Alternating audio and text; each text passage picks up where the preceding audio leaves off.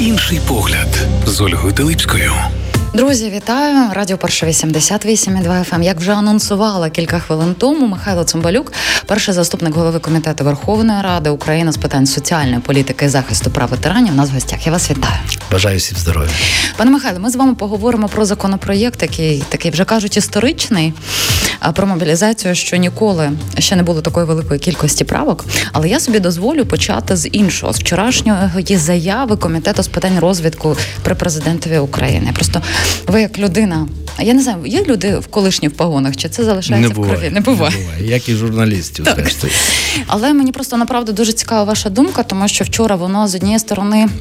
Ми бачимо, що відбувається в інформаційному навіть просторі, наскільки е, ІПСО запускають росіяни. Але от вчорашнє звернення, і зокрема пролунало е, про те, що ми раніше теж чули, що росіяни хочуть влаштувати майдан 3 для того, щоб зірвати мобілізацію, щоб зробити більший розкол між цивільними та військовими загалом. Але от комунікаційники професійні зважують на те, що трішки вийшов провал саме у комітету з комунікацією, тому що треба було забрати, навіть якщо росіяни називають майдан. Майдан 3 забрати з нашого поля зору, тому що ми воно, скажімо так, е, в нас немає е, відчуття небезпеки, коли ми чуємо слово майдан, і можемо, скажімо так, е, відхилитися від горизонту і не побачити справді той ризик, ті небезпеки, які нас можуть очікувати. Ну, я хочу насамперед розпочати з того, що Росія у війні проти України використовує всі без виключення методи. Е, і це для нас є е, небезпечно. Один із методів це інформаційна війна, в якій, на жаль, ми не завжди виграємо або не завжди готові до такої підлості. І справді, коли Путін не має великих успіхів на полі бою, він тоді використовує.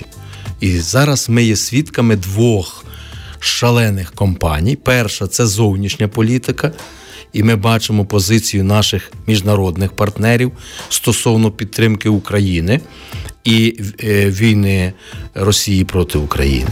Ми бачимо в Америці, і там теж, на жаль, е, впливи. Росії ми бачимо позицію деяких європейських наших партнерів е, і Словаччини, і Угорщини, і бачимо, і на жаль, бачимо, на жаль, події в Польщі. Тобто, е, справді Путін підняв всю міжнародну агентуру, яка йому прийшла як державі з спадком е, з радянського союзу, але вони і продовжували цю роботу і надалі. І зараз все це піднято проти України, і це насправді ускладнює міжнародну підтримку. А друге, справді вони вибрали момент і хочуть використовувати два аспекти: це завершення, нібито завершення терміну президента в травні місяці. Хоча хто читає конституцію і хто є правником, е, хоча б з двома курсами юридичної освіти, то той знає, що якщо є стаття 103, там не закінчена дія, але є стаття 108 Конституції, де чітко сказано, що президента України завершується повноваження під час входження в посаду новообраного президента крапка. А закон про воєнний стан забороняє будь-які вибори. Тобто тут не має бути бути дискусії, міжнародні партнери це сприймають. Тобто влада є в Україні безперервна, і, це якраз вимоги Конституції. Вони хочуть іншу ще тезу. І ми бачимо, що у суспільстві розганяється, що народні депутати України мають підлягати мобілізації. Але ж деякі народні обранці так, також про це говорять. Так, але в чому тут ризик? А ризик в тому, що завдання Росії, щоб народні депутати одні склали повноважень, хто мажоритарники, і поїхали невідомо куди, хто не має е, права служити, або жінки, а інші, щоб були мобілізовані, і щоб в Верховній Раді не було 226. Тоді, Тоді немає кому продовжувати дію воєнного стану який, до речі, ми продовжили на два місяці, і не буде кому продовжити законно загальну мобілізацію. І тоді в державі наступає колапс, і тоді Путін звертається до міжнародної спільноти. А з ким ви там спілкуєтесь? Там нема легітимної влади. Ви звинувачуєте Білорусь, а от там немає. І тут ризик. Через те я підкреслюю, е, оце, що це закон про мобілізацію в Україні існує. Те, що зараз розглядає Верховна Рада, це є е, е, зміни до деяких законів щодо е, обліку військового і деяких е, інших законів, в тому числі про мобілізацію. Вносяться е, зміни до різних законів. Чому? Бо саме життя продемонструвало, що одна справа, коли діє закон про мобілізацію під час цивільного мирного життя, а друге, ми вперше, на жаль, відчули на собі, що таке загальна мобілізація під час дії особливого режиму воєнного стану. Я не бачу великої трагедії, що така велика кількість правок. Хоча я не погоджуюся, бо якщо брати е, юридично, то найбільше правок подали представники монобільшості, тобто слуга народу. А потім опозиційні фракції, але там невеликі кількості, там 300-400 правок. Якщо об'єднати, і це залежить від фаховості комітету з питань нацбезпеки, оборони і розвідки, то насправді можна це за декілька днів пройти і запропонувати. І ми очікуємо, я особисто впевнений, що вже наступного тижня у Верховній Раді буде законопроект до другого читання. Але важливі речі, які не повинні потрапити, і те, що я знаю, ми спілкуємося з колегами. Найбільш гостріші речі вони не будуть. Е, І зараз йде дискусія, але я думаю, що вони не будуть включені, бо в іншому разі 226 не знайдеться народних депутатів. От ви сказали якраз про комітет з питань національної безпеки і оборони і розвідки. Та от в мене якраз є по суті два спікери. Заступник е, голови комітету Єгор Чернєв заявив, що закон про мобілізацію можливо, в березні приймуть. Він говорить таке, що друге читання може винесене вже в березні. Проте тут постає головне питання, як законопроєкт буде проходити сесійну залу, адже кожен народний депутат має право поставити свою правку на голосування. Ось, але він при тому говорить, що він не бачить е, можливості зриву е, цього законопроєкту. І інший член оборонного комітету Федір Ваніславський говорить, що члени комітету відхилили питання про електронну повістку, про електронний кабінет військовозобов'язаного і про обмеження інших конституційних прав і свобод. Комітет також буде проти. Наскільки ось ці, зокрема, три пункти є неріжними? Ну от у вашому баченні? Ну е, я хотів би ще раз підкреслити, що закон про удосконалення. Е, аспектів мобілізації і військового обліку вкрай потрібен. Але ми не повинні забувати, що процес мобілізації триває. Його просто потрібно удосконалювати з метою, щоб не відбувалося те, що зараз е, в діяльності ТЦК, щоб все було внормовано, щоб національна поліція знала, як вона діє, тощо. Оці аспекти, про які сказав колега Веніславський, справді це є дуже принципові речі. Це декілька аспектів. Е, перше, це електронні повістки. І я знаю це і мої правки, і наших колег, і досягнуто домовленості в комітеті, що вони будуть відхилені. Тобто електронна повістка не не буде як законне явище. Наступне електронний кабінет. Ми хочемо однозначно, ми повинні до цього прийти в майбутньому. Але електронний кабінет ми не можемо кожного громадянина зобов'язати, бо не всі мають смартфони, не всіх є якісний зв'язок е- е- інтернетний. Через те це потрібно закріпити в законодавстві як добра воля самого військовозобов'язаного для зручності. Наприклад, хто хоче, так як в дію, це не обов'язково ні. Але дію собі люди за але, от подивіться, яким так. чином тоді, наприклад, це має бути людина зголоситися, що так. я цілком людина має з'явитися в ТЦК. Або через е, центр надання послуг і чітко підтвердити, що вона хоче запровадити свій електронний кабінет. До речі, електронні кабінети є у всіх пенсіонерів. Називається пенсійний кабінет, де пенсіонер може в нього заходити, чітко бачити, яка пенсія нарахована, скільки в нього е, податків було, все. Це позитивна річ, але ні в якому разі не можна зобов'язувати людей е, силою запроваджувати електронний кабінет. В іншому разі, якщо так, то держава має кожному придбати, придбати смартфон і інших багато ще речей, щоб знати чітко, був доступ, чи е, є зв'язок, чи це просто зумисне. Через це це слава Богу, що ми вже відхиляємося на рівні е, комітету. Ну, бачите, та, ще було ж багато питань з приводу того, щоб зберегти ці дані, щоб вони не потрапили до рук так, ворога. Тут тут є проблема, де буде зберігатися це все база даних. Наскільки мені відомо, то все-таки наші партнери, одна із країн НАТО, бере гарантії на себе, що Хмара буде зберігатися mm-hmm. там. Тобто система е, е, бази даних буде там. Наступне, що стосується е, оцих обмежень, накладення на банківські рахунки, арешт, це, вибачте, має бути рішення суду, і в окремих випадках ми це відкинули, і слава Богу, що на цьому рівні, хоча вже банківська система постраждала, бо люди масово почали знімати гроші з банківських карток. Наступне за кордон обслуговування консульське. Вибачте, згідно Конституції України, навіть якщо людина скоїла злочин, то консульська служба зобов'язана захищати цю людину, надавати послуги. А тут хтось пропонує взагалі, якщо людина не стоїть на військовому обліку, відмовляти їй в консульських послугах. Ми тоді не маємо шансів ніяких повернути тих громадян, які сьогодні за кордоном е, майже десяток мільйонів е, додому. Через те це відкинуто, потрібно шукати інші альтернативні шляхи, і це не в цьому законопроекті.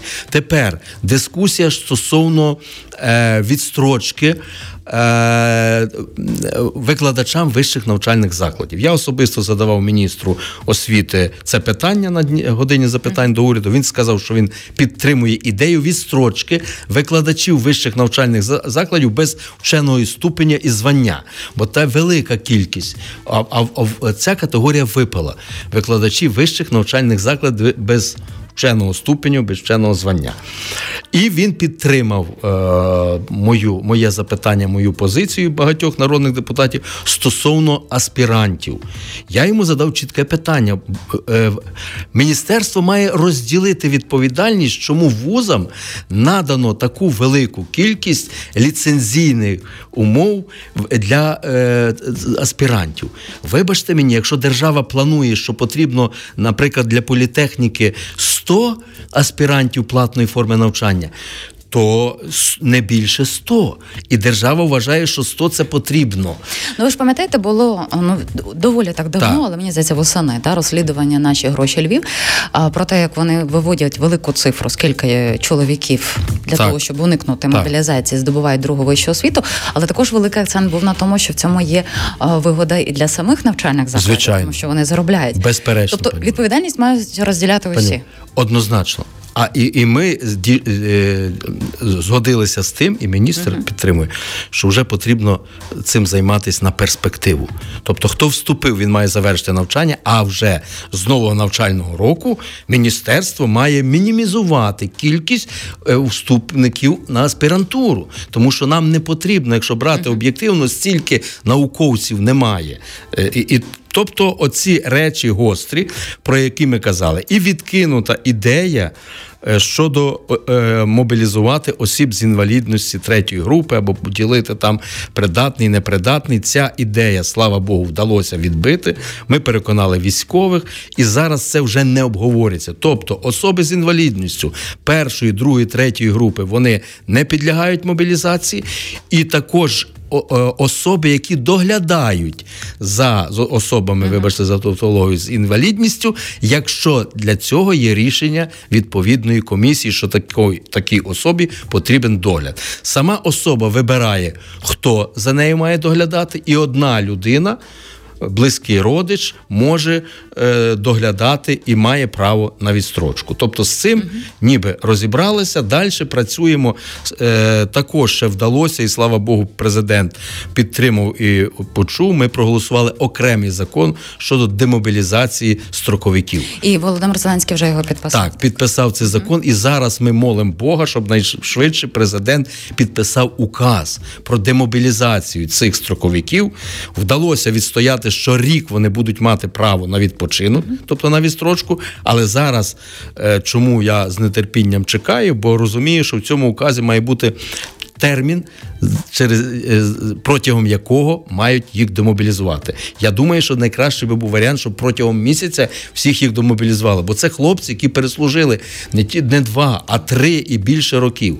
Вони справді потребують і відпочинку, і далі влаштовувати свою долю. Як ви гадаєте, чи є ну шанс, скажімо так, що от вже в скорому часі президент видасть відповідний указ? Так, я очікую і думаю, що це може угу. статися з дня на день. Е, пане Михайле, я наскільки ну так вивчаючи законопроєкт, не будучи правником, не маючи юридичної освіти, я не побачила там цієї категорії, але якщо говорити про інформаційне поле, зокрема про людей, які не диванні експерти. Я, зокрема, зараз говорю про про міністра юстиції пана Малюську. Неодноразово з його уз з'являлося, що він прихильник того, щоб люди а, ув'язнені могли бути мобілізованими. Але він робить поправку. Це не говориться про якісь страшні злочини. Це можливо економічні злочини, і людина може таким чином, скажімо, спокутувати провину.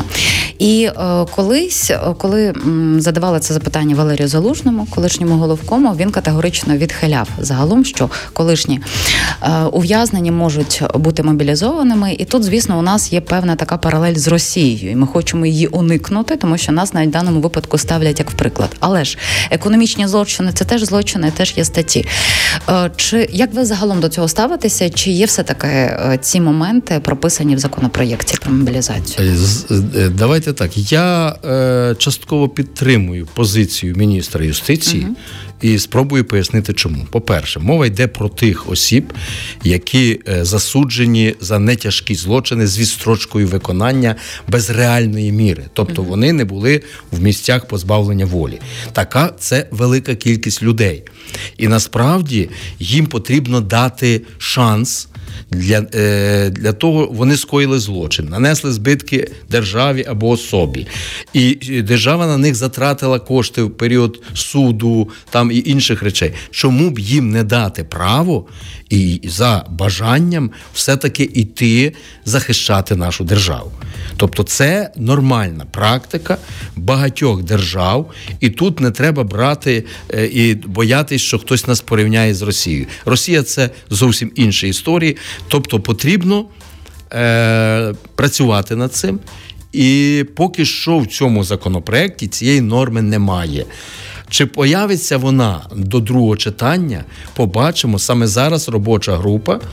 Е, народних депутатів, до якої входять представники різних міністерств, насамперед е, Міністерства оборони, е, головного штабу і також сил оборони і мін'юсту, які всі ці питання вивчають. Я, наприклад, за те, щоб такі категорії громадян. Мали право захищати свою державу. Бо, зрештою, коли Е, було два після 24 лютого сталося лихо, то ті люди, Харківщина, Херсонщина та й Київщина, вони всі. Захищали свою державу, в тому числі особи, які раніше притягли до кримінальної відповідальності. Тобто тоді ніхто не перебирав. Тоді всі хто свідомий йшов захищати свою хату, своє село, місто державу в цілому. Я ще повернуся до моменту бронювання, бо ви тоді зачепили якраз момент вищі навчальні вищій освіті, але ем, такий теж, скажімо так, резонанс, е, навіть аспект з приводу того, що деякі підприємства можуть бронювати своїх працівників, сплачуючи таким чином там велику, ну я назву це слово вибачте, мзду. Я не знаю, можливо, це некоректно. І тут теж морального питання постає гатунку, тому що хтось хтось може відкупитися від мобілізації. Е, ось навіть незважаючи на те, що ці гроші можуть піти на підтримку тих же збройних сил України, все одно, скажімо так, відчуття двояке.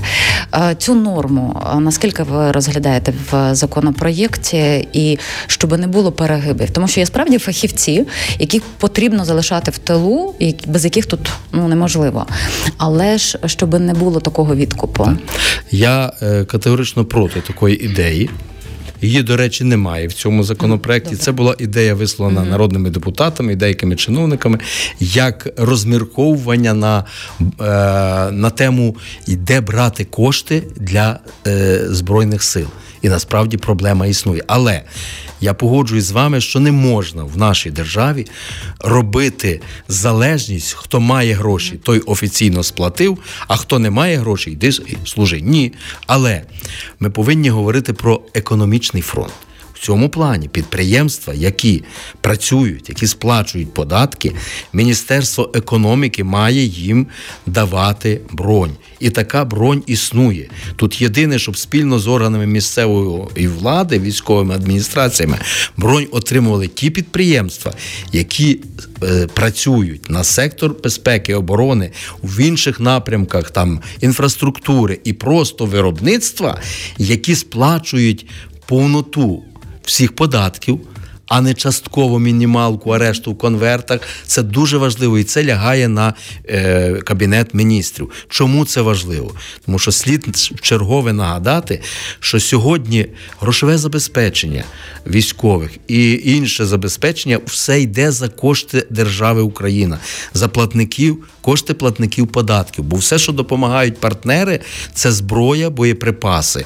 Кошти заборонено, ті, які вони направляють, сюди використовувати для збройних сил. Це чітко відслідковується, і ми маємо ті кошти для е, бюджетників, для пенсійних, е, соціальних виплат. А, а все, що стосується безпеки оборони, це платники податків. За час широкомасштабної війни е, двохрічної е, українці втратили 5 мільйонів робочих місць.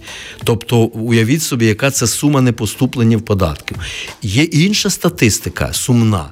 Майже мільйон українських чоловіків призовного віку, за е, деякі, за даними офіційними, вони не працевлаштовані і не сплачують податки. Через те, оце проблема. Проблема, що вони не хочуть йти офіційно працевлаштовуватись, бо треба ставати на облік.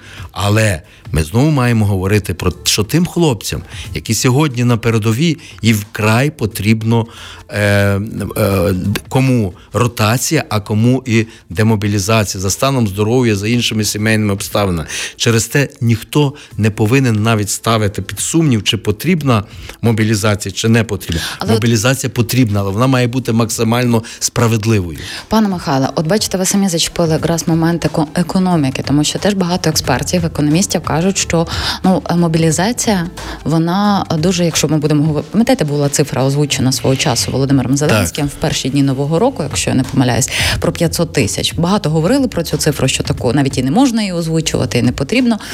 Але е, чи економіка витримає? Ну я вам скажу, е, взагалі, мобілізація. Е, це саме слово, угу.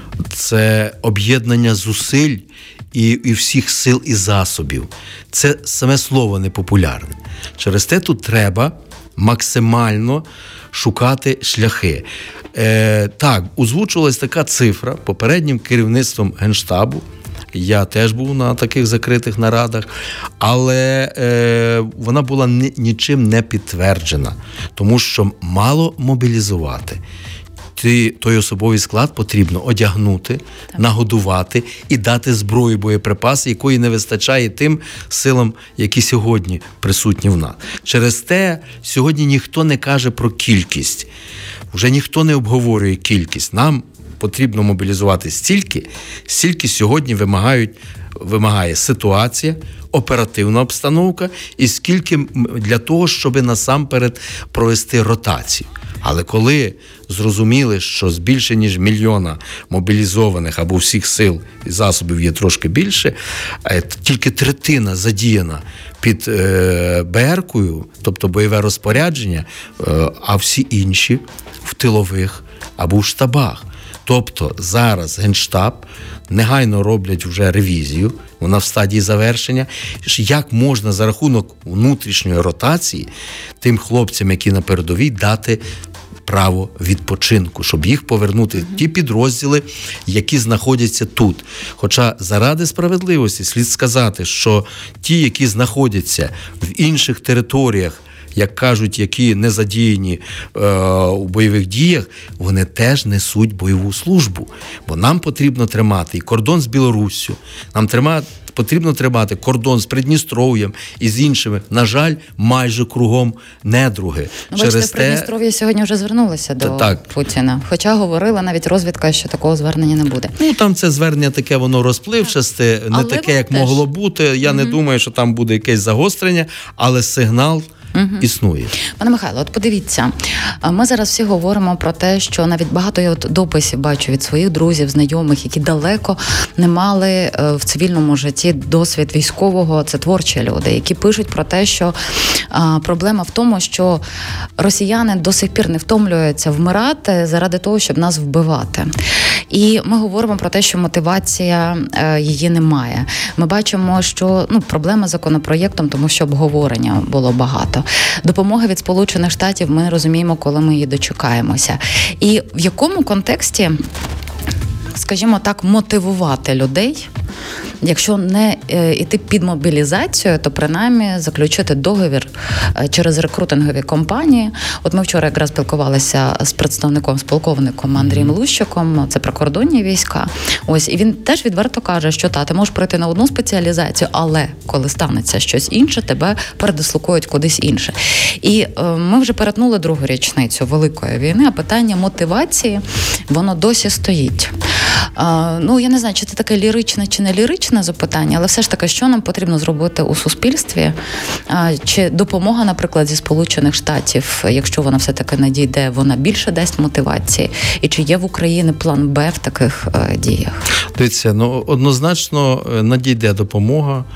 Е, Сполучених Штатів однозначно, бо вони теж в цьому зацікавлені, тому що 80% всієї виділеної допомоги йде на розвиток їхньої промисловості. Тобто все залишається там, у них запускається виробництво зброї боєприпасів, зброї боєприпаси їдуть в Україну, а всі податки, всі зароблені залишаються кошти там. Це вони тому вони зацікавлені.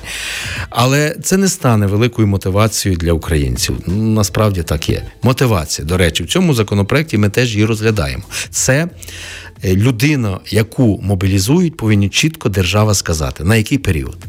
О, зараз мова йде 36 місяців. Я вважаю, що це забагато.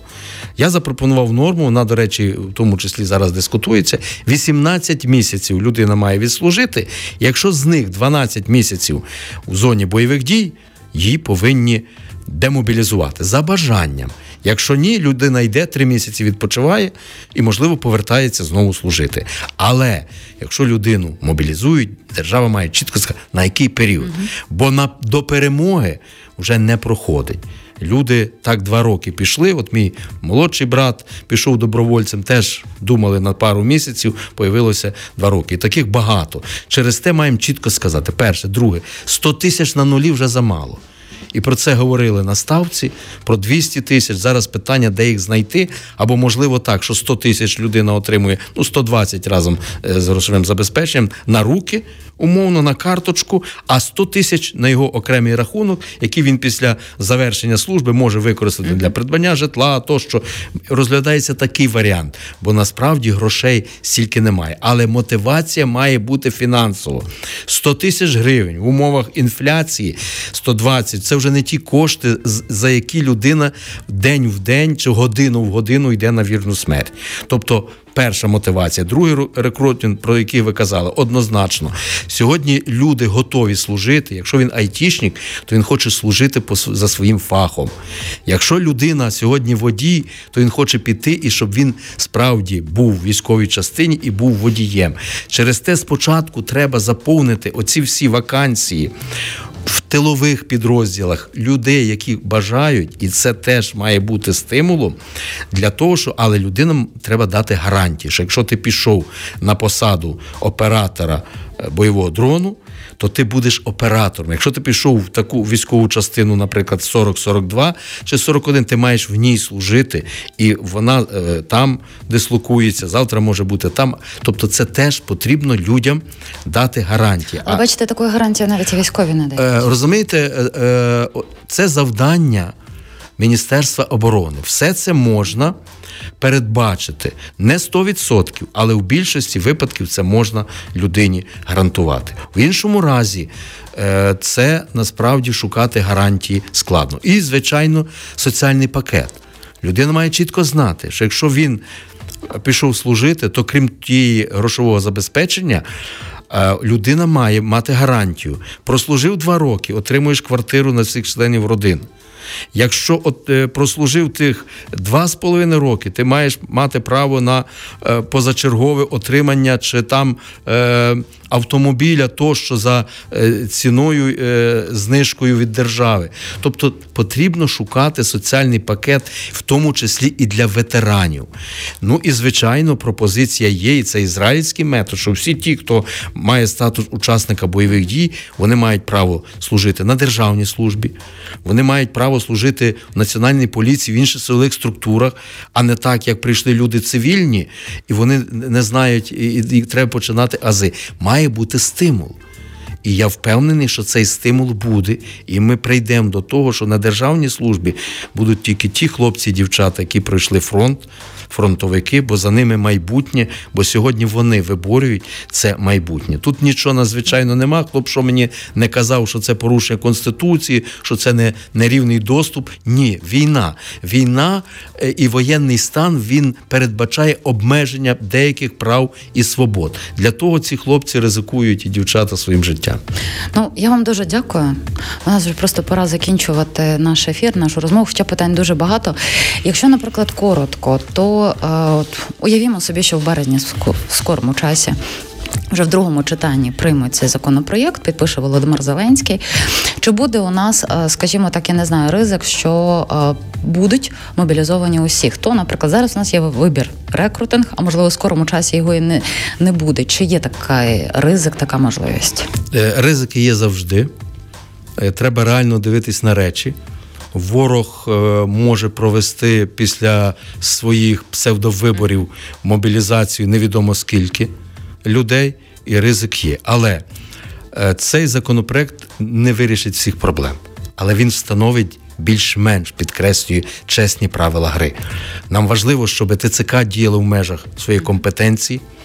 Ми повинні знати, що людина сьогодні третього немає. Або ти, якщо ти людина призовного віку або мобілізаційного віку, ти маєш або служити в ЗСУ інших військових формуваннях, або чесно працювати в біло, і і ти, і твій роботодавець має платити. Е, Податки, і якщо ти будеш платити податки, ти можеш маєш мати бронь і спокійно ходити вулицею, і спокійно дивитись дітям і людям в очі, е, своїм дітям і і всім в очі про те, що ти виконуєш свій обов'язок. Третє не дано. Не дано що коли хто працює в конверти, вибачте, не платить не сплачує податки. Він поступає злочинно проти держави і проти е, всіх нас. А з іншого боку, він позбавляє себе е, майбутнього, бо пенсія все-таки люди звертаються і кажуть, все життя працював, думав, що буде хоч якась пенсія, виявляється, немає нічого. Це потрібно дбати про майбутнє. Я не бачу трагедії, але я не хочу прикрашати там, де ситуація складна. Ситуація надзвичайно складна. І не треба думати, що за мене хтось прийде щось зробить. За нас нічого не зроблять. Ми маємо дякувати нашим міжнародним партнерам за допомогою, за допомогою, але маємо розуміти, що боронити наш край будемо тільки ми. Я впевнений, що ми переможемо. Перемога буде непростою, але вона однозначно буде. Бо в іншому разі ми це залишимо на наші е, прийдешні покоління, нашим дітям, онукам. А це дуже не хотілося б. Будемо вірити в найкраще. Перший заступник голови комітету Верховної Ради з питань соціальної політики і захисту ветеранів, прав ветеранів Михайло Цимбалюк був гостем моєї студії. Дякую вам дуже. Дякую, слава Україні. Героям слава. Інший погляд з Ольгою Телипською.